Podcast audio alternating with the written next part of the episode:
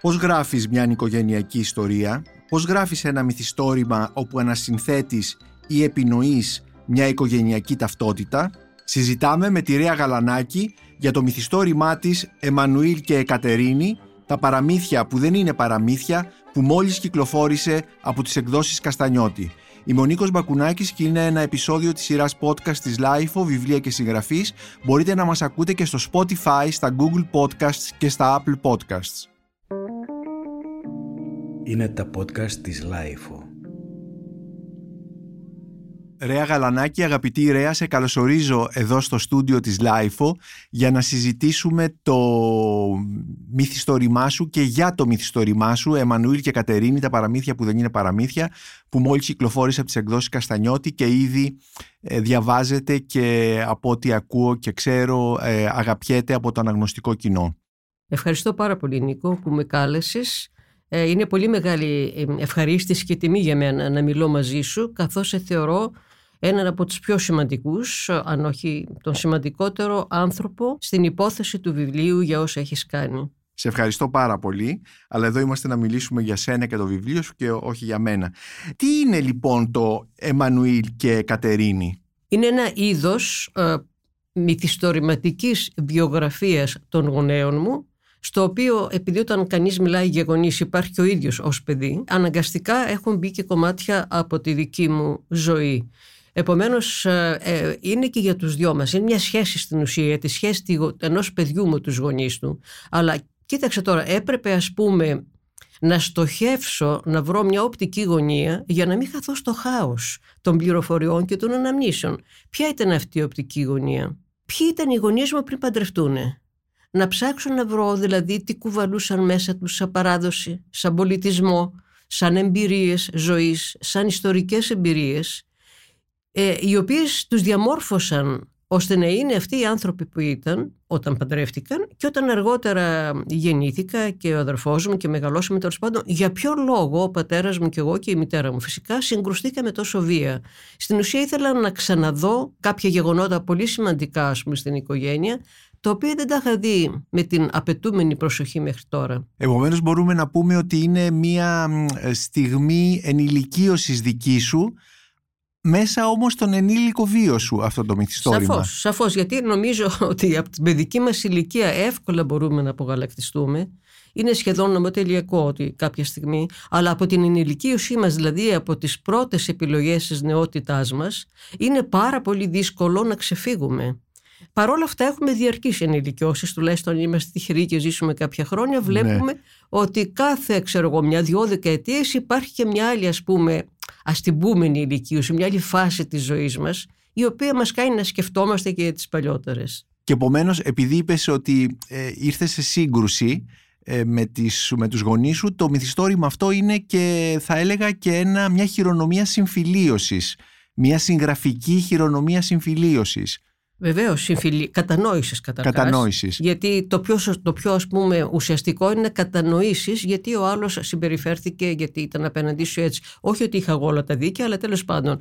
Ε, κατανόησης, συμφιλίωσης και εν μέρη συγχώρησης.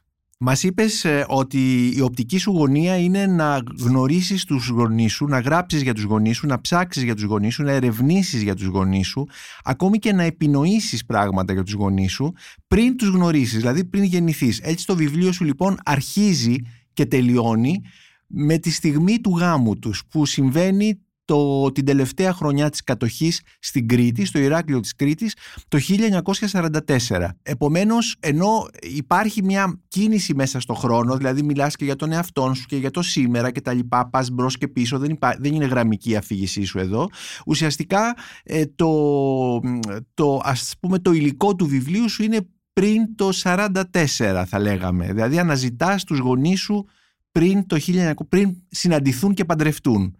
Προφανώς, αλλά επειδή ε, η μνήμη δεν πάει ποτέ μόνο κόμματα ή δεν ξέρει, δεν γνωρίζει ε, από όρια, από αυστηρά όρια, υπάρχει και ένα συνεχές αλυσβερίσι και με τα, με τα γενέστερα χρόνια και όλο αυτό. Αλλά πραγματικά είναι, ήθελα να δω και την, την πιο πίσω γενιά από τους γονείς μου, δηλαδή οι γιαγιάδες, παππούδες και τα λοιπά, πώς διαμορφώθηκαν και πώς είναι αυτό που εγώ λέω ας πούμε γιατί ο πατέρας μου κυρίως ήταν από αγροτική οικογένεια, πώς έγινε αυτή η μετάβαση από την πατάτα που ήταν ένα προϊόν βασικό στο οροπέδιο ο Λασιθή, ο πατέρας μου ήταν από το ψυχρό, περιοχή που καλλιεργούσαν την πατάτα γιατί ήταν καλή. Ήταν καλή τροφή. Καλή τροφή και ήταν το κατάλληλο έδαφος και οι καιρικές συνθήκες, πώς σιγά σιγά κατέβηκαν κάτω στα παιδινά, από την πατάτα στην ελιά επομένως, και πώς σιγά σιγά οι άνθρωποι που κάπως ας πούμε έβγαζαν και κάποια χρήματα, πώς έσπρωξαν τα παιδιά τους στα γράμματα δηλαδή από την ελιά στα γράμματα. Και έτσι ο πατέρας σου, Εμμανουήλ Γαλανάκης, ε, σπούδασε ιατρική, έγινε γιατρός,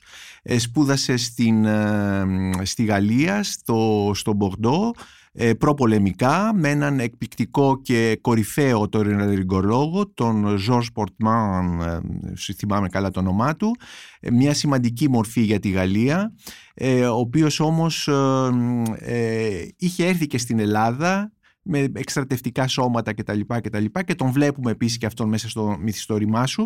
Έτσι λοιπόν ο πατέρας σου από τη Γεωργία στα γράμματα και έγινε ο γιατρός Εμμανουήλ Γαλανάκης που ήταν μια σημαντική προσωπικότητα στο Ηράκλειο της Κρήτης όχι μόνο ως επιστήμονας αλλά και όπως διαβάζουμε μέσα στο μυθιστόρημά σου αλλά και ως μια ε, εξέχουσα προσωπικότητα του βενιζελισμού και των φιλελευθέρων.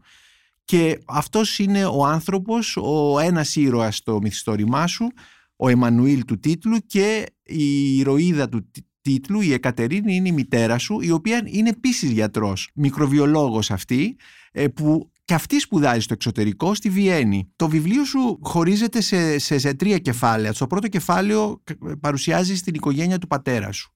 Ήδη μας είπες ότι είναι μια οικογένεια που ε, κινείται ε, από την ορεινή Κρήτη, από το ορεινό Λασίθι, από την Πατάτα, όπως μας λες, στο, στα, παιδινά, στην Ελιά και από τη Γεωργία στη συνέχεια στα γράμματα κτλ.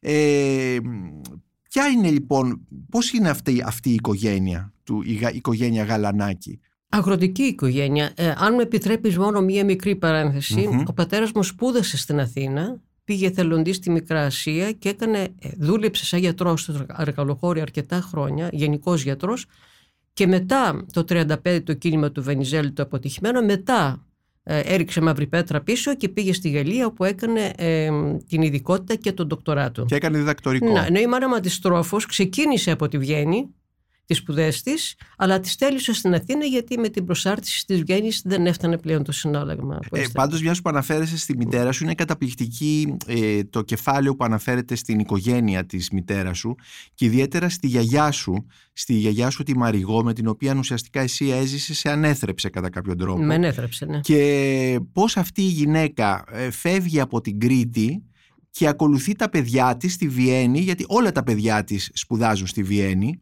και ανήψια. Και όλη η οικογένεια. Ναι, πολλά παιδιά μαζί. Και αυτή τους μαγειρεύει, τους πλένει, τους μπαλώνει, καθαρίζει το σπίτι. Δηλαδή είναι μια κατάσταση ε, πάρα πολύ απίστευτη, αλλά πάρα πολύ ζεστή ταυτόχρονα, ναι. θα έλεγα. Πώς δηλαδή όμως αυτή η γυναίκα, η Μαριγό, η οποία δεν πρέπει να ήταν ε, αγράμματη. αγράμματη. Μα εγώ της έμαθα να διαβάζει ναι. όταν, ήταν, όταν ήταν ένα μεγάλη. Ήμουν στο δημοτικό και της έδειξε από ένα βιβλίο του δημοτικού των θρησκευτικών, θυμάμαι όπω το λέγαμε τότε, ε, να διαβάζει λίγο γιατί ήταν χριστιανή και να υπογράφει. Γιατί μέχρι τότε έβαζε σταυρό. Δηλαδή και μέμφωμε και τα παιδιά της, τόσοι τόσου επιστήμονες έβγαλε, ας πούμε. Κανείς μα κανείς δεν τη έδειξε μέχρι τότε, ας πούμε. Να... Δηλαδή μια, μια διάκριση, ας πούμε, κατά της γιαγιάς μου απαράδεκτη, θα έλεγα. Αλλά μια συναρπαστική προσωπικότητα η γιαγιά, η οποία είχε κάνει τρία μεγάλα ταξίδια στη ζωή της, όπως μας λέει στο μυθιστόρημά σου. Το ένα ήταν από την Κρήτη στην Τίνο, και όπου εκεί είχε μια μεγάλη περιπέτεια πάνω στο πλοίο. Το δεύτερο ταξίδι στη Βιέννη με τα παιδιά της και το τρίτο ταξίδι προς το τέλος της ζωής της στους Αγίους Τόπους όπου για το προσκύνημα και όπου έχεις την καταπληκτική λεπτομέρεια στο βιβλίο σου πώς αγοράζει εκεί τα σάβανά της με τη σφραγίδα του... Ναι, του, τις στάμπες της, της, Ανάστασης, ναι. της Ανάστασης για να δεν διλήξουν σε αυτά όταν, πεθάνει; όταν θα πεθάνει. Ναι. Αυτό κάναν τότε. Επομένως, οι γονείς σου εδώ, ωραία, παρουσιάζονται κανονικά σαν μυθιστορηματικοί ήρωες και υπάρχουν στοιχεία που φαντάζεσαι για αυτούς. Ακριβώς. Γιατί κάθε ζωή προφανώς ε, έχει κενά τα οποία ένας συγγραφέας πρέπει να γεμίσει, δεν είναι; Όχι μόνο αυτό. Ο συγγραφέας οφείλει να πάρει το αντικειμενικό στοιχείο που έχει στα χέρια του μια φωτογραφία, μια, ένα ντοκουμέντο, ένα μικρό κατάλοιπο και να το επεξεργαστεί εν φαντασία και λόγο. που θα έλεγε ο ποιητής. Δηλαδή μπορεί να κάνει οτιδήποτε θέλει σε αυτό. Γι' αυτό και λέμε μυθιστόρημα και δεν λέμε μία απλή βιογραφία. Χρονικό η βιογραφία. Ή χρονικό, η βιογραφία, οτιδήποτε. Υπάρχει μια τεράστια διαφορά γιατί ο συγγραφέας επεμβαίνει πάρα πολύ. Δίνει ζωή, καλύπτει κενά, ε, σκέφτεται, εικάζει, σκέφτεται μήπως υπάρχουν παραλλαγές.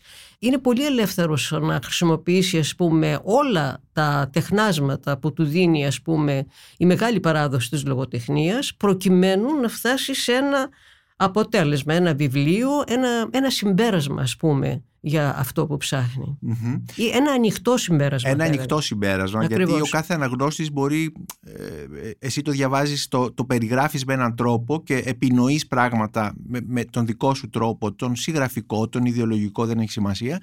Αλλά ο κάθε αναγνώστης μπορεί να διαβάσει διαφορετικά αυτό το ε, ναι. μυθιστόρημα. και να έχει... Ναι. Αλλά στο βάθος όμως αυτού του μυθιστορήματος υπάρχει αυτό που ονομάζουμε αναζήτηση της ζωής και της ταυτότητας. Ανασκαφή στον τύμβο τον οικογενειακό. Αν... Προτιμώ να το λέω. Μ' αρέσει αυτό. γιατί είναι, ας πούμε, έχω σπουδάσει Πολύ κακές σπουδές ναι. έκανα στη δικτατορία, αλλά τέλος πάντων αρχαιολογία και μ' αρέσει αυτό το, η έννοια της ανασκαφής και των μικρών ευρημάτων που βρίσκεις, από τα οποία ανασυνθέτεις ζωές ανθρώπων. Αυτά τα κτερίσματα, όπως λέτε. Τα κτερίσματα, ναι, τα κτερίσματα. μέσα από τα οποία. Τα σπασμένα αγγεία, ναι. πούμε, όλα αυτά. Ε, ο υπότιτλος του μυθιστορήματός σου, του Εμμανουήλ και Κατερίνη, που όπως είπαμε είναι η ζωή των γονιών σου, αλλά και των προγόνων τους, έτσι για να φτάσεις ε, ναι. κάπως ολοκληρωμένα στις, στους δύο αυτούς ανθρώπους είναι τα παραμύθια που δεν είναι παραμύθια τι, τι σημαίνει αυτό. Καταρχάς, το παραμύθι είναι κάτι το επινοημένο, αλλά μας λες ότι δεν είναι παραμύθι, το αναιρείς. Ακριβώς και εκεί πέρα έγκυται όλη η μαγεία της πρότασης, νομίζω. Ναι. Ότι λες κάτι το ορίζει και μετά αμέσως για να το εξηγήσεις το νερεί. Αυτό είναι ένα παιχνίδι στην ουσία, αλλά στηρίζεται σε πραγματικό γεγονός, γιατί όλα τα παιχνίδια που κάνουμε εμείς οι συγγραφείς στηρίζονται σε πραγματικά γεγονότα ναι. κατά βάθος. Ναι. Ακόμη και τα επινοημένα έχουν κάποια βάση αλήθειας. Λοιπόν, τι είναι, είναι ιστορίες που όλοι μας ε, ακούμε παιδιά από γιαγιάδες, από παππούδες, από τον πατέρα, από τις γυναίκες του σπιτιού και αφορούν τις μεγάλες περιπέτειες, ε, αν θέλεις, της οικογένειας, οι οποίες όμως τα αυτιά μας φτάνουν σαν παραμύθι. Ναι. Ε, πιο γλυκές, ας πούμε, πιο καλές για τα παιδιά να τις ακούσουν χωρίς τη φρίκη, ας πούμε, ενός πολέμου ή δεν ξέρω ναι. τι. Και εμείς ε, αυτά φτιάχνουμε την προσωπική μας μυθολογία των παιδιών. Μεγαλώνουμε με αυτές την προσωπική μας ταυτότητα μάλλον θα, mm-hmm. θα έλεγα. Αλλά και τη μυθολογία. Και τη μυθολογία, ναι, την ναι. οικογενειακή μυθολογία. Την οικογενειακή ναι. μυθολογία. Ακριβώς. Προσωπική ταυτότητα και οικογενειακή μυθολογία. Ε, έρχεται κάποια στιγμή που καταλαβαίνουμε ότι αυτά ήταν, δεν ήταν παραμύθια, όπως τα ακούσαμε, αλλά πάρα πολύ σκληρά πράγματα. Παράδειγμα, όταν εγώ ήταν μικρή η κόρη μου και της μιλούσα για τη δικτατορία και έλεγα ο ένας ήταν στη φυλακή, ο άλλος ήταν στη φυλακή, κάποια στιγμή αισθάνθηκα την ανάγκη να της εξηγήσω για να μην μας πάρει για τίποτα, ξέρω εγώ, απαταιώνες και ποινικούς και τέτοια, ότι ήταν επρόκειτο και πολιτικούς κρατούμενους. Έτσι, δηλαδή και το παιδί σαν παραμύθια τα άκουγε, αλλά δεν ήξερε. Άλλωστε, ε, Ρέα, έχεις μια καταπληκτική φράση μέσα στο μυθιστόρημά σου. Λες ότι η οικογένεια είναι η βαθιά, ε, είναι ο βαθύς εκρηκτικός πυρήνας κάθε δράματος. Να συμπληρώσω. Στη ζωή, κόμμα στην τέχνη. Στη ζωή, στην τέχνη. Τέλειο. Ναι, ναι, ναι γιατί ναι, ναι. Ε, δεν είναι μόνο. Κάθε δράμα, το δράμα αυτό συμβαίνει στη ζωή και μεταφέρεται στην τέχνη. Και μεταφέρεται στην τέχνη. Όπου... Είτε είναι μια μυθική οικογένεια, όπως είναι οι οικογένειες των Θεών, και α, εκεί στηρίχτηκαν οι αρχαίοι τραγικοί σε μεγάλο βαθμό. Ναι. Είτε είναι η δική μας οικογένεια, που ο συγγραφέας πάντα στηρίζεται στην οικογενειακή του ιστορία, μα ό,τι και να κάνει από το αν αυτοβιογραφείται ή δεν ξέρω τι φαντάζεται κτλ.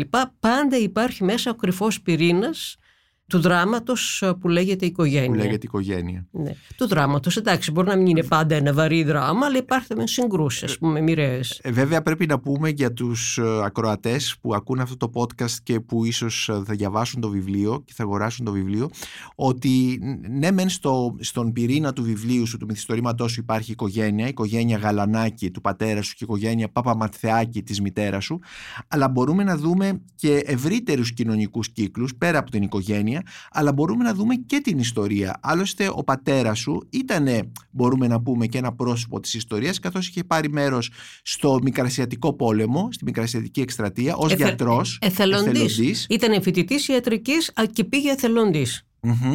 Και έχεις εκπληκτικές σκηνές πώς επιστρέφει έχοντας ξυλώσει όλα του τα, Τα γαλόνια. τα γαλόνια για να μην... ε, Τον ε, πιάσουν οι τσέτες και τον εκτελέσουν. Ακριβώς. Αλλά και στο δεύτερο παγκόσμιο πόλεμο, όταν επιστρέφει από τη Γαλλία, πάλι ως γιατρός υπηρετεί στο στρατιωτικό νοσοκομείο της Λάρισας. Ναι. Και βεβαίως μετά ε, σ- παίρνει μέρος στο κίνημα το βενιζελικό που αποτυγχάνει στην Κρήτη και φυλακίζεται και τα λοιπά και στη συνέχεια, όπως μας είπες, ρίχνει μια πέτρα πίσω του και αποφασίζει να φύγει. Μαύρη πέτρα. Μαύρη πέτρα και αποφασίζεις να φύγει για τη Γαλλία. Επομένως είναι και οι γονείς σου και πρόσωπα, ο πατέρας σου και πρόσωπο της ιστορίας. Κυρίως, ναι, κυρίως. ο πα- Οι άντρες, η, η η ιστορία ανήκει στου άντρες. Εκείνες τις εποχές, οι άντρες, πώς να σου πω, ζούσαν με το σώμα τους την ιστορία. Οι γυναίκες ήταν οι άνθρωποι οι οποίοι δέχονταν τις επιπτώσεις ε, ε, του ιστορικού γεγονότος το οποίο άγγιζε τους άντρες όμως. Ε, αυτό που λες ε, είναι πάρα πολύ ενδιαφέρον και υπάρχει στο βιβλίο σου ο αναγνώστης μπορεί να το αναγνωρίσει τον τρόπο με τον οποίο ε, ε, οι άντρες και οι γυναίκες ε, σχετίζονται με την ιστορία και βλέπουμε ότι οι, οι, οι γυναίκες ουσιαστικά μιλούν ε, αν- για, την, για ένα είδος ανεπίσημης ιστορίας αλλά όχι στο προσκήνιο αποτραβηγμένες και μεταξύ τους στα πίσω ε, δωμάτια του σπιτιού ξέρω κι εγώ στην κουζίνα κτλ ενώ οι άντρες ο πατέρας σου μιλούν για την ιστορία για αυτή που λέμε μεγάλη ιστορία στο βασικό δωμάτιο του σπιτιού στην τραπεζαρία με την επισημότητα κτλ οπότε Και μιλούν στα παιδιά. Είναι η, η σύζυγος, τα παιδιά, η γιαγιά, οι πυρέτρες πηγαίνουν έρχονται αυτό. που δεν τολμούν φυσικά να, να, να αντιμιλήσουν και να Ε, πούν όχι, όχι. Καλά, ειδικά η γιαγιά θεωρούσε, δηλαδή δεν, δεν Αυτό το μου συζητάμε. θυμίζει πάρα πολύ την, ε, την οικογένεια ε, του Τόμας Μαν, πώς μάζευε τα παιδιά τους στο τραπέζι και τους μίλαγε και όλοι ήταν σιωπηλοί και άκουγαν και τα λοιπά. Δηλαδή, Ε, είναι μια τελετουργία που επαναλαμβανόταν παλιότερα. ναι, ναι, Μεσημέρι ναι, ναι. βράδυ μάλιστα. Μεσημέρι βράδυ. Έχουμε λοιπόν αυτή την, ε, αυτές τις διαφορετικές αφηγήσεις, τις αφηγήσεις των αντρών, τις αφηγήσεις των γυναικών ε, που είναι διαδοχικές. Ε, βέβαια το μυθιστόρημά σου είναι, ε, α- απλώνεται μέσα στο χρόνο σε τρεις γενιές. Ε, έτσι περνάς ε, και το χρόνο μέσα στο μυθιστόρημα, τις εποχές δηλαδή. Μα ο- η ζωή μας, αν το καλοκοιτάξουμε, είναι τουλάχιστον ε, τρεις γενιές. Έτσι. Δηλαδή και το πρόσωπό μας, ε, παρόλο που έχουμε την ιδιοπροσωπία του ο καθένας και την ταυτότητά του, φέρει μέσα του προγόνους τουλάχιστον δύο-τριών γενιών. Μμμ. Υπά- Υπάρχει αυτό το, το πράγμα το οποίο είναι σημαντικό. Επομένως, αν θες να ψάξεις, ας πούμε, κάπως πιο ουσιαστικά, θα πρέπει να ψάξεις και λίγο πιο πίσω. Ναι. Εξέχουσα φυσιογνωμία θεωρώ και βοήθησε πολύ τον πατέρα μου να ξεφύγει από τα αγροτικά, τον αδερφό του πατέρα του, τον Αρχιμαδίτη Αυρόσιο, εξαιρετικό φιλόλογο επίσης στη Νεάπολη, πρωτεύουσα τότε του νομού Λασιθίου, που τον πήρε κοντά του όταν ορφάνεψε ο πατέρας μου, μόνον αυτόν από την οικογένεια, και μπόρεσε να ξεφύγει και να σπουδάσει αργότερα με υποτροφία παπαδάκι του αδερφού του Ισμαήλ Φερίκ Πασά ιατρική ε, και να γίνει άλλος άνθρωπος. Ε, μιας που αναφέρθηκε στον Ισμαήλ Φερικ Πασά, ο, ο Ισμαήλ Φερικ Πασάς που είναι ε, ουσιαστικά ο, ο ήρωας του πρώτου σου μυθιστορήματος, το οποίο ε, θυμάμαι ότι είχε κάνει πάρα πολύ μεγάλη εντύπωση. Είναι ένα μυθιστόρημα που άνοιξε δρόμους, χαρακτηρίστηκε ιστορικό μυθιστόρημα, αλλά με μια μοντέρνα όμως, με τη μοντέρνα ε, ε, οπτική πάνω στο ιστορικό μυθιστόρημα. Ο Ισμαήλ Φερικ Πασάς ήταν ένας εξισλαμισμένος χριστιανός. Από το χωριό του πατέρα Από το μου, από το χωριό του ψυχρό πατέρα σου. Λασιθίου, ακριβώς και μακροσυγγενής μας. και μακροσυγγενής σου. Και Ναι. ο αδελφός του, ο Παπαδάκης, είναι αυτός που ε, έφτιαξε και υποτροφίες. ε, Ναι, ναι, και τα χρηματο... βλέπουμε ναι. Κατέβηκε ο Μένης Μέλη Πασάς στην Κρήτη να καταπνίξει μια επανάσταση κριτικών ως Πασάς πλέον, εξισλαμισμένος άνθρωπος κριτικός. Ο δε αδερφός του ε, ενίσχυε με χρήματα τους επαναστάτες. Είναι ωραίο αυτό που μας αναφέρεις στον Ισμαήλ, στον Ισμαήλ Φερικ Πασά, τον οποίο τον συναντάμε και μέσα στο βιβλίο σου. το Πολλές Μα- αναφορές. πολλές Λέγεται αναφορές. πολύ μέσα σε διάφορες ιστορίες. Ο Ακριβώς. μύθος του. Ο μύθος του. Αλλά και στο βιβλίο σου Εμμανουήλ και Κατερίνη ε, συναντάμε και άλλα σου βιβλία. Ε, συναντάμε τον, ε, τον, ε, τον αιώνα των Λαβυρίνθων, συναντάμε το μυθιστόρημά σου Ελένη ο Κανένας. Ήθελα να ήξερα ο Εμμανουήλ, ο πατέρας σου και η Κατερίνη τους έχεις χρησιμοποιήσει σαν ήρωες με άλλα ονόματα σε άλλα σου βιβλία; Πιο πολύ τον Εμμανουήλ θα έλεγα, στον αιώνα των Λαβυρίνθων, όπου τον, στην ουσία μεταφέρω πολλά πράγματα του πατέρα μου σε ένα πλασματικό ήρωα, τον Ανδρέα Παπαουλάκη, Και στον αδερφό του Σύφη μεταφέρει ιστορίες από τον πεθερό μου, που ήταν επίσης στη Μικρά Ασία και πιάσει και χμάλωτος δύο χρόνια, ε, τον Δημήτρη τον Κούβελα, πατέρα του άντρα με του Ηλία. Ε, έτσι γίνονται αυτά. Ακούμε και γράφουμε και τα, τα φτιάχνουμε μέσα μας αλλιώς, με αυστηρούς κανόνες ε, φυσικά. Ναι. Δεν είναι ότι καθόμαστε έτσι χήμα στο χαρτί. Έτσι, και βγάζουμε, κάνουμε ό,τι μπορούμε στη λογοτεχνία. Σε αυτό το μυθιστόρημά σου, Ρέα Γαλονάκη, χρησιμοποιείς πάρα πολύ σαν ενταγμένο μέσα στην αφήγησή σου ένα μέσο ε, σύγχρονο, ε, σύγχρονο και παλιό, αλλά ε, το πώς το χρησιμοποιείς που είναι η φωτογραφία. Οι φωτογραφίες σου εδώ δεν είναι διακοσμικές, τις χρησιμοποιείς για να αφηγηθείς. Είναι, οι φωτογραφίες μιλάνε λες κάπου αν τις ρωτήσεις κατάλληλα. Ναι. Και αν τις ρωτήσεις όντας Και η προετοιμασία είναι διαφορετική σε κάθε ηλικία. Μπορεί να τις πιάσεις τελείως αδιάφορα και να τις πετάξεις στις παλιές φωτογραφίες. Δεν τις κάνεις πια. Ναι. Έτσι κι αλλιώς οι δύο-τρει γενιές πετιούνται, ας πούμε, ή μπορείς να τις μελετήσεις όσο πιο προετοιμασμένος είσαι ε, για τις προσωπικότητες των ανθρώπων, για τον κοινωνικό τους περίγυρο, για την ιστορική στιγμή στην οποία τραβήχθηκα, γιατί υπάρχουν ιστορικές φωτογραφίες και υπάρχουν και πιο προσωπικές τα πορτρέτα ή φίλους ας πούμε, τόσο πιο πολύ μπορείς να διαβάσεις όχι όσα είναι τυπωμένα, όσα δεν είναι τυπωμένα στη φωτογραφία. Αυτό τι σημαίνει δηλαδή; Σημαίνει ότι θα προσέξεις κάτι πάνω στο οποίο θα στηρίξεις μια ιστορία, θα στηρίξεις μια, μια εικασία μάλλον, μια υπόθεση την οποία και μπορείς να αναπτύξεις. Α πούμε, βλέπω τον πατέρα μου όταν ήταν ε, προφυλακισμένος στο 1935, που καλούσαν επισήμως φωτογράφος στο, στο Ηράκλειο, ε, στο Μαρτινέγκο που τους είχαν φυλακίσει ή στο Άμα Κάσιο, όπως λέγεται. Τους ανεβάζανε απάνω, ας πούμε, έξω από τη ΣΤΟΑ φέρνανε φωτογράφο και τους έπαιρνε μια εξαιρετική, εξαιρετικά ωραία στημένη φωτογραφία. Σαν να ήταν δηλαδή, είναι σαν να μην ήταν φυλακισμένη. Σε ιστορική φωτογραφία. Ναι. Φωτογράφιζε μια ιστορική στιγμή. Και αυτό είναι καταπληκτικό. Δηλαδή αυτά πρέπει να τα προσέχει ένας άνθρωπος ο οποίος διαβάζει φωτογραφίες, ο οποίος βλέπει φωτογραφίες και θέλει να φτιάξει με αυτές ιστορίες. Αυτές οι φωτογραφίες ε, σε βοηθούν να αναπλάσεις και μια εποχή δηλαδή να δεις τα ρούχα. Απολύτως, να δεις... Όταν, mm-hmm. Βεβαίως αυτό είναι από τα πιο απλά πράγματα να δεις ε, τα ρούχα, ξέρω εγώ, την κίνηση, το στήσιμο του κάδουρ κτλ. Ε, αυτά είναι από τα πιο απλά σημεία. Εγώ, εγώ στην ουσία ε, μπαίνω στη σκέψη αυτών των ανθρώπων, που, όχι όλων, του πατέρα μου φυσικά, έτσι, ναι. της μητέρας μου, προσπαθώ να μπω στη σκέψη τους ε, και στα συναισθήματα που είχαν εκείνη τη στιγμή που ζούσαν. Αν ήταν μια δύσκολη στιγμή, αν ήταν μια εύκολη, πώς θα μου μιλούσαν, ας πούμε, αν έβγαιναν από τη φωτογραφία και μου λέγανε, ξέρεις, έτσι και έτσι νιώθω. Είπες ο πατέρας σου και η μητέρα σου. Θα ήθελα να σε ρωτήσω λοιπόν η σχέση σου, ποια ήταν η σχέση σου ε, με τον πατέρα σου και τη μητέρα σου. Στο βιβλίο σου, η σχέση σου, η συγγραφική, έχεις ε, δύο, τα, τρία κεφάλαια είναι το βιβλίο σου. Τα δύο πρώτα κεφάλαια κατανέμεται ισόποσα ε, η αφήγηση για την οικογένεια του πατέρα σου και στο δεύτερο κεφάλαιο για την οικογένεια της μητέρας σου ενώ το δεύτερο, το τρίτο κεφάλαιο που είναι και το μεγαλύτερο είναι 200 σελίδες μέσα στο βιβλίο ε, είναι οι δύο ήρωες, ο Εμμανουήλ και η Κατερίνη, οι πορείες τους και μετά το πώς βρίσκονται και πώς ε, φτάνουν στο γάμο σε αυτή την πολύ δύσκολη χρονιά. Και μάλλον εδώ, πριν μας απαντήσεις για τις σχέσεις σου με τους δύο, με τους γονείς σου, θα ήθελα ε, να μας πεις μερικά πράγματα για αυτή την πολύ βασική σκηνή που υπάρχει στο βιβλίο, με την οποία να ανοίγεις και κλείνεις το βιβλίο, που είναι ο γάμος των γονιών σου. Δεν υπήρχε κανένα τεκμήριο από το γάμο τους. Κανένα τίποτα, ούτε φωτογραφία, ούτε κουφέτα σε μια μπουμπονιέρα, ούτε τα στέφανα που φιλούσαν, φύλαγαν σε διάφορες ας πούμε θήκες ωραίες κτλ. Τίποτα. Και γι' αυτό για μένα ήταν πάντα ένα μυστήριο. Ε, και η δική μου γάμη ήταν λίγο περίεργη, αλλά μπορεί και εκεί πέρα να υπάρχει μια αφορμή για όλο αυτό το βιβλίο, το τι σημαίνει γάμος. Ναι. Τέλος πάντων, να επιστρέψουμε στο βιβλίο, όπου ε, να πω ότι ξεκινάω με ένα όνειρο που ονειρεύομαι ας πούμε, ένα μεγαλόπρεπο γάμο μέσα στη Μητρόπολη σε στυλ φιλμ νουάρο ωστόσο, με ελαφρούς χρωματισμούς, όπως τα τέργια στην κοινωνική τους θέση, έτσι, με το Μητροπολίτη και με όλα αυτά. Και βεβαίως και υπάρχει μια περιγραφή, όπως άκουσα το γάμο στη μέση από τη γιαγιά μου και από τη μάνα μου, ε, σαν επεισόδιο που έγινε στο σπίτι της γιαγιάς. Α πούμε, πολύ απλό και πολύ λιτό, με κανένα καλεσμένο και κανένα δώρο για τη μαμά μου που το έφερε βαρέως.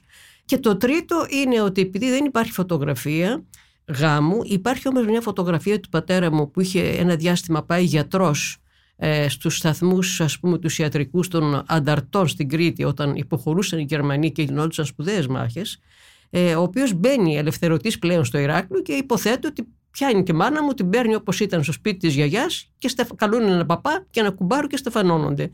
Φωτογραφίζονται με όπλα. Με τουφέκια, με περίστροφα, το οποίο τα θυμάμαι στο σπίτι μας. Ναι, και τη φωτογραφία αυτή τη βλέπουμε και στο βιβλίο. Ακριβώς. Και τη μητέρα σου με όπλο και τον πατέρα σου με. Ε, με, ναι, με, με φυσικλίκια, με, έχει περίστροφα στη ζωή του κτλ. Ναι, ναι, ναι, λοιπόν, ναι. Ε, ε, ο άνθρωπο αντάρτη ήταν, αλλά γιατρός μένα, αλλά αντάρτη, έτσι δεν το συζητάω. Και για αυτή την θεωρώ φωτογραφία του είναι η πιο κοντινή στο γάμο τους, να το πω έτσι. Και του ζητάω την άδεια κατά κάποιο τρόπο να τη θεωρήσω ως τη γαμήλια του φωτογραφία. Του ζητά την άδεια στη συγγραφική άδεια. Στη συγγραφική άδεια, ναι, να τη χρησιμοποιήσει. Να τη θεωρήσεις ως αρχέ ναι, ναι. Οκτωβρίου του 1944. Ναι, ναι, η γαμήλια φωτογραφία είναι ο πατέρας σου και η μητέρα σου. ναι, ναι. Η μητέρα σου με ένα όπλο στον νόμο και ο πατέρας σου με τα φυσεκλίκια. Παρ' όλα αυτά όμως, ε, αναπλάθεις, ε, ε, έχεις ένα όνειρο μια, μιας εικόνας γάμου γάμους σε εκκλησία και τα λοιπά και με νηφικό κιόλας.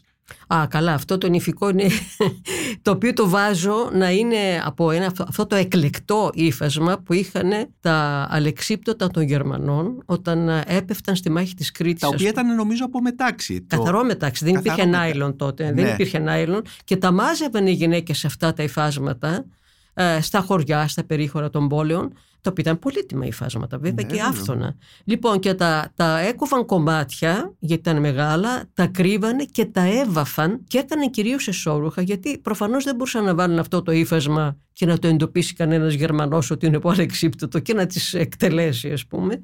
Έτσι, οπότε τα, ε, είχαν μια άλλη διαχείριση ας πούμε, του υφάσματος αυτό. Γι' αυτό και φαντάζομαι τη μάνα μου να φοράει ένα νηφικό, αλλά με σούρα στη μέση και να ανοίγει σαν ομπρέλα από κάτω όπως το αλεξίπτωτο και σκέφτομαι στο όνειρο πώς αυτή η τόσο προσεκτική γυναίκα έβαλε αυτό το ύφασμα που ακόμη και στο όνειρο είναι επικίνδυνο. Γιατί ακόμη και στο όνειρο είναι επικίνδυνο, όπως νομίζω ότι και αυτή η φωτογραφία, δεν ξέρω με το όπλο που βλέπουμε εδώ, τη μητέρα σου με το όπλο στον νόμο, αν ε, χαρακτηρίζει τη μητέρα σου έτσι όπως τη βλέπουμε στη ζωή της στη συνέχεια να είναι κοσμική, μετά τη ναι. δουλειά της στο, στο, στο, στο, μικροβιολογικό της εργαστήριο ή στο νοσοκομεία, να είναι πιο αστή, να έχει κοινωνικές παρέες, να, να ταξιδεύει, να οδηγεί αυτοκίνητο, ενώ ο πατέρας σου δεν οδηγεί, ποτέ δεν αρνήθηκε να οδηγήσει αυτοκίνητο. Ενώ ήταν υπέας περίφημος, ήταν υπέας. αρνήθηκε το αυτοκίνητο. Ναι. Ναι, επομένω, ναι, και αυτά τα όπλα τα θυμάμαι στο σπίτι μας. Παιδί, το πιάναμε. Δηλαδή, εντάξει, για Κρήτη μιλάμε, έτσι. Ναι. ε, ε, Ποιες ήταν λοιπόν οι σχέσεις σου με αυτούς τους δύο ανθρώπους, η σχέση ε, με τον ε, πατέρα σου, η σχέση σου με τη μητέρα σου; Τον πατέρα μου του μοιάζω φοβερά ε, στα παντα Ε, με τη μαμά μου, από τη μαμά μου πήρα άλλα πράγματα. Φυσικά την εκτιμώ και την αγαπώ. Ε, Στις δύσκολες στιγμές οι γυναίκες υποτάζονταν στην ε, ισχυρή βούληση του άντρα. Δεν τορμούσαν να έχουν άλλη γνώμη. Όμως με μικροεπαναστάσεις έκαναν τα δικά τους. Δηλαδή θέλανε εμένα να με μαζέψουν να μην τελειώσω το πανεπιστήμιο μετά από τη δική μου επανάσταση στα 20 μου ας πούμε. Ανήλικοι, 21 ήμασταν τότε. Τι επανάσταση είχες κάνει; Επανάσταση είναι ότι επειδή δεν ήθελαν το αγόρι με το οποίο συνδεόμουν, τον Νίκο το Γιανναδάκη τότε, Α, που, ε, τον κατοπινό διευθυντή της Βικελαίας Βιβλιοθήκης. Και πριν από αυτό είναι ένας από τους ιδρυτές της πρώτης αντιστασιακής οργάνωσης εναντίον της Χούντας του Ρίγα Φεραίου. Μάλιστα. Ήταν στους τρεις πρώτους ταγούς, όπως τους λέγαμε, με φοβερές Τέλος πάντων, και επειδή ήταν αριστερός, δεν θέλανε οι γονεί μου να τα ακούσουν και κλέφτηκα. Κλέφτηκα. Επομένως, ας πούμε, αυτή ήταν εκεί έγινε ο μεγάλος καυγάς, απίστευτος, ας πούμε, απίστευτη σύγκρουση. Ε, βέβαια, η σύγκρουση πάντα είναι μια στιγμή δεδομένη που γίνεται και έχει φοβερή βιαιότητα, είναι κάτι σαν σεισμός. Ναι. Ενώ η συμφιλίωση γίνεται με μικρούς, χαλαρούς και στο χρόνο μέσα με τα σεισμούς, γλυκούς, ώσπου να αποκατασταθεί ας πούμε, η τάξη. Όπως αυτό το μυθιστόρημα Ακριβώς, εδώ, που είναι ναι, ένα ναι, μυθιστόρημα ναι, ναι. Ε, συμφιλίωσης και τάξης μπορώ να πω. Ναι, έτσι, ναι, ναι, ναι, ναι. ναι, Εμένα αυτό που με ενδιαφέρει επίσης είναι, ενώ βέβαια δουλεύεις με πολύ συγκεκριμένα πρόσωπα, να ξεφεύγει από τα συγκεκριμένα πρόσωπα και μπορεί να, να μπορεί να κάνει τον αναγνώστη, να σκεφτεί πόσο ξέρω τους γονείς μου και πόσο ξέρω τη σχέση μου με αυτούς. Εκεί ήταν το στίχημα, ας πούμε. Και το στίχημα της λογοτεχνίας γενικά, ενώ δουλεύει σε πολύ συγκεκριμένες, ε, σε συγκεκριμένα άτομα και εποχές, να μπορεί να ξεφεύγει από αυτό και να αγγίζει κάτι γενικότερο και βαθύτερο στον αναγνώστη. Ε, άλλωστε ε, αυτό το που είναι το, το, τώρα μιλάω σαν αναγνώστης ε, ε, σημαντικό στο βιβλίο σου αυτό ωραία Γαρανάκη είναι ότι ναι μεν γράφεις για τους γονείς σου αλλά, τους γρά, αλλά τους, η, η, το, η αφήγησή σου έχει και μία απόσταση οπότε η απόσταση αυτή είναι η κρίσιμη απόσταση που θέλει ο αναγνώστης νομίζω για να ταυτιστεί με αυτούς, με αυτούς γιατί είναι λογοτεχνικοί ήρωες πλέον αυτοί εδώ. Να ταυτιστεί, να αντιδράσει απέναντί τους, να τους συμπαθήσει, να τους μισήσει κτλ. Και αυτό μας επιτρέπει να το κάνουμε. Δηλαδή, από ένα σημείο και μετά, ε, πάβουμε να, να, να, να, πιστεύουμε ότι αυτοί οι δύο άνθρωποι, ο Εμμανουήλ και η Εκατερίνη, είναι οι γονείς σου. Είναι οι γονείς δηλαδή της συγγραφέως. Και αυτό νομίζω ότι είναι το πολύ σημαντικό που υπάρχει σε αυτό το μυθιστόρημα. Ακριβώς, ακριβώς. Και να ψάχνει ο αναγνώστης πλέον τι συμβαίνει με τον εαυτό του. Ακριβώς. Αυτό, αυτό είναι το, το, το βαθύτερο στοίχημα κάθε λογοτεχνικού έργου Δηλαδή όχι μόνο του δικού μου αυτού που είναι και έντονα ας πούμε βιογραφικό, αυτοβιογραφικό. Αλλά τέλος πάντων. Ε, και να πω ότι ήταν και πολύ δύσκολο και ότι αν δεν υπήρχε η πανδημία, το είχα αρχίσει το παράτησα. Ναι αν δεν υπήρχε μετά ας πούμε, το οριστικό που δεν είχα ναι. πια τίποτα στην Κρήτη και μετά να έρθει η πανδημία με τις συνεχείς καραντίνες δεν θα το έβγαζα πέρα. Mm-hmm. Εκεί αναγκάστηκα να σκύψω και να, να δουλέψω. Ε, ε, από ό,τι βλέπουμε το μυθιστόρημα αυτό, δηλαδή στο τέλος του υπάρχουν δύο ημερομηνίες, ε, είναι 18 ε, Μαρτίου 2018 8 ε, Φεβρουαρίου 2022, δηλαδή είναι τέσσερα χρόνια. Τέσσερα χρόνια το δούλευα. Ναι. Αλλά στην αρχή σταμάτησα. Δηλαδή το άρχισε, ε, είχα πάρει σημειώσει το ένα το άλλο, έγραψα το πρώτο κεφάλαιο αυτό με το όνειρο και μετά Αργότερα, ε, μέσα στην πανδημία, άρχισα να το δουλεύω και βγήκε. Επομένως, μπορούμε να πούμε ότι υπήρχαν πολλές δυσκολίες για να γράψεις αυτό το βιβλίο. Δεν είναι εύκολο. Δεν είναι εύκολο καθόλου και δεν είχα υπάρξει ποτέ ως συγγραφέας τόσο αυτοαναφορική. Ναι. Ε, και αυτό είναι μια πολύ μεγάλη δυσκολία. Γιατί... Και μια υπέρβαση για σένα. Όχι μόνο μια υπέρβαση, αλλά πρέπει να δεις και πού δεν θα μπεις σε αυτές τις ιστορίες. Δηλαδή τι θα πεις και τι δεν θα πεις.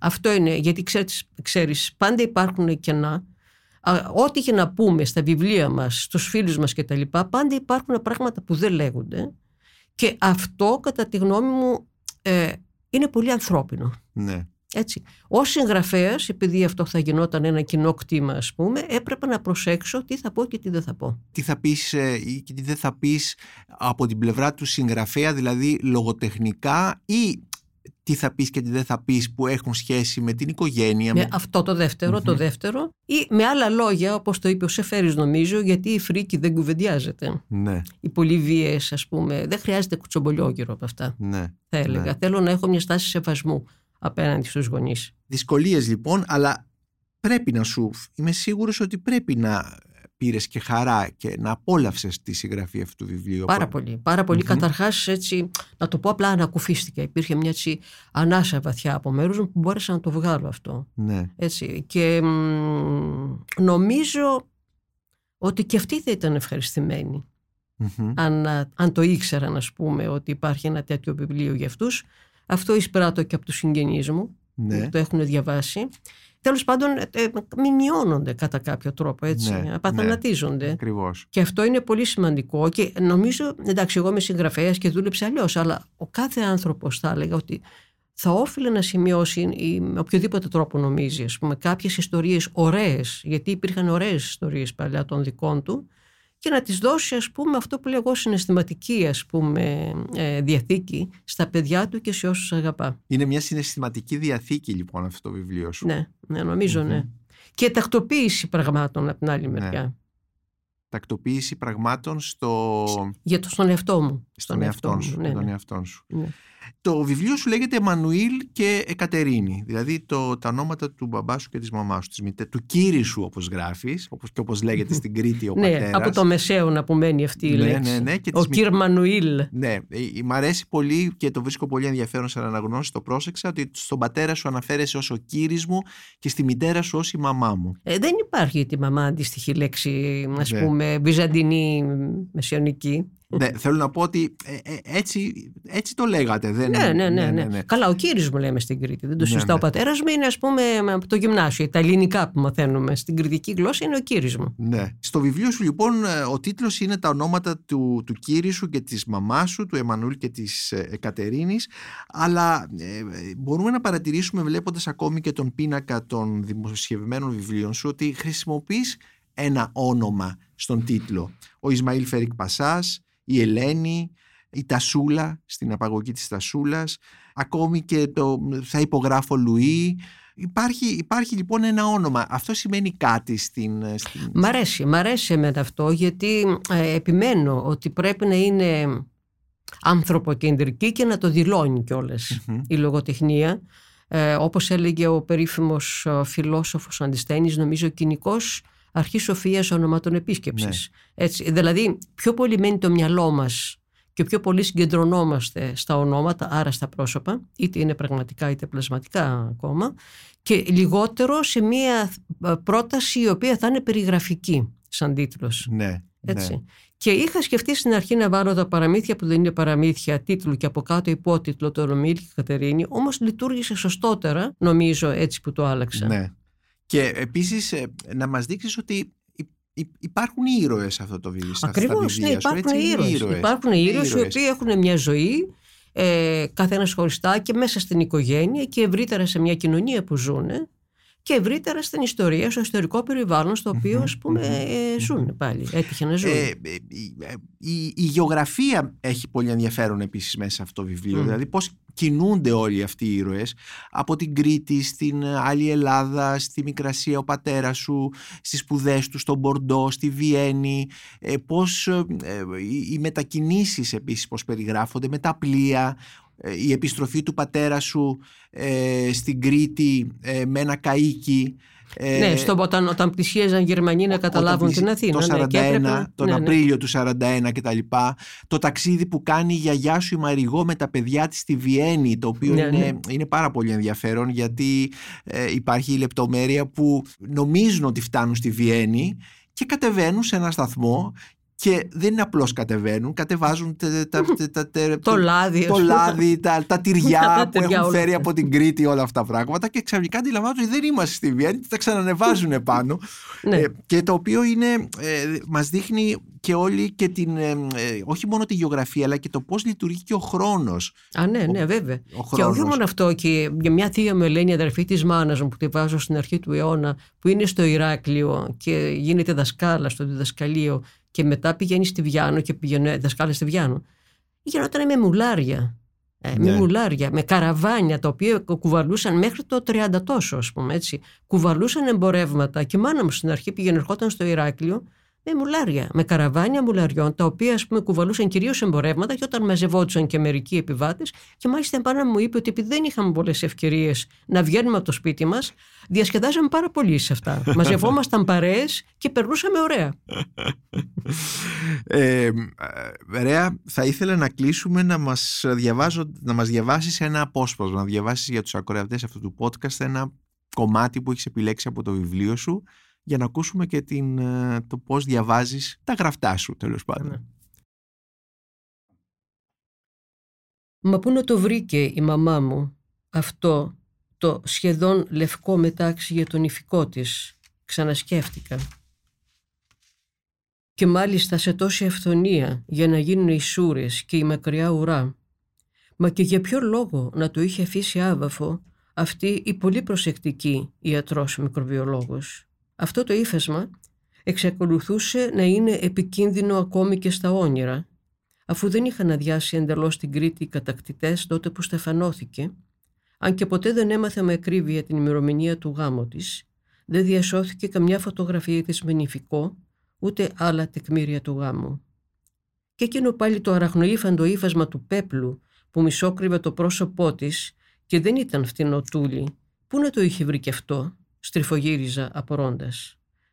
Και ειδού που διαισθανόμενη τη δική μου λέξη πέπλο, η μαμά μου ανασήκωσε το πέπλο και έλαμψε το πρόσωπό της, όπως λάμπει, σε κάποιες σπάνιες στιγμές η όψη γυναικών ερωτευμένων. Αυτό συνέβη όταν πλέον η μαμά μου είχε σταματήσει μπρος στο ιερό, εκεί που την περίμενε ο μελλοντικό της άνδρας. Εκεί που την περίμενε ο μελλοντικός της άνδρας. Και αντίκρισα μέσα από την αχλή του ανασηκωμένου πέπλου το δροσερό της πρόσωπο, πλαισιωμένο από τα σγουρά μαύρα μαλλιά της, κοντά κομμένα με τη μόδα, αφού μια γιατρίνα, πρωτοπόρος για την εποχή της, όφιλε να είναι μια γυναίκα μοντέρνα. Ρέα Γαλανάκη, σε ευχαριστώ πάρα πολύ για αυτή την συζήτηση, για το μυθιστόρημά σου Εμμανουήλ και Κατερίνη, τα παραμύθια που δεν είναι παραμύθια, που μόλις κυκλοφόρησε από τις εκδόσεις Καστανιώτη. Νίκος, σε ευχαριστώ και εγώ και νομίζω ότι σε ευχαριστούν και οι γονείς μου για όλη αυτή την ε, ωραία εκπομπή. Η Μονίκος Μπακουνάκης και ήταν ένα ακόμη επεισόδιο της σειράς podcast της Life Βιβλία και Συγγραφής με καλεσμένη την συγγραφέα Ρέα Γαλανάκη για το καινούριο μυθιστόρημά της Εμμανουήλ και Κατερίνη, τα παραμύθια που δεν είναι παραμύθια, που κυκλοφορεί από τις εκδόσεις Καστανιώτη. Μπορείτε να μας ακούτε και στο Spotify, στα Google Podcasts και στα Apple Podcasts. Ηχοληψία, επεξεργασία και επιμέλεια, φέδωνας χτενάς και μερόπικοκίνη. Ήταν μια παραγωγή της Lifeo. Είναι τα podcast της Lifeo.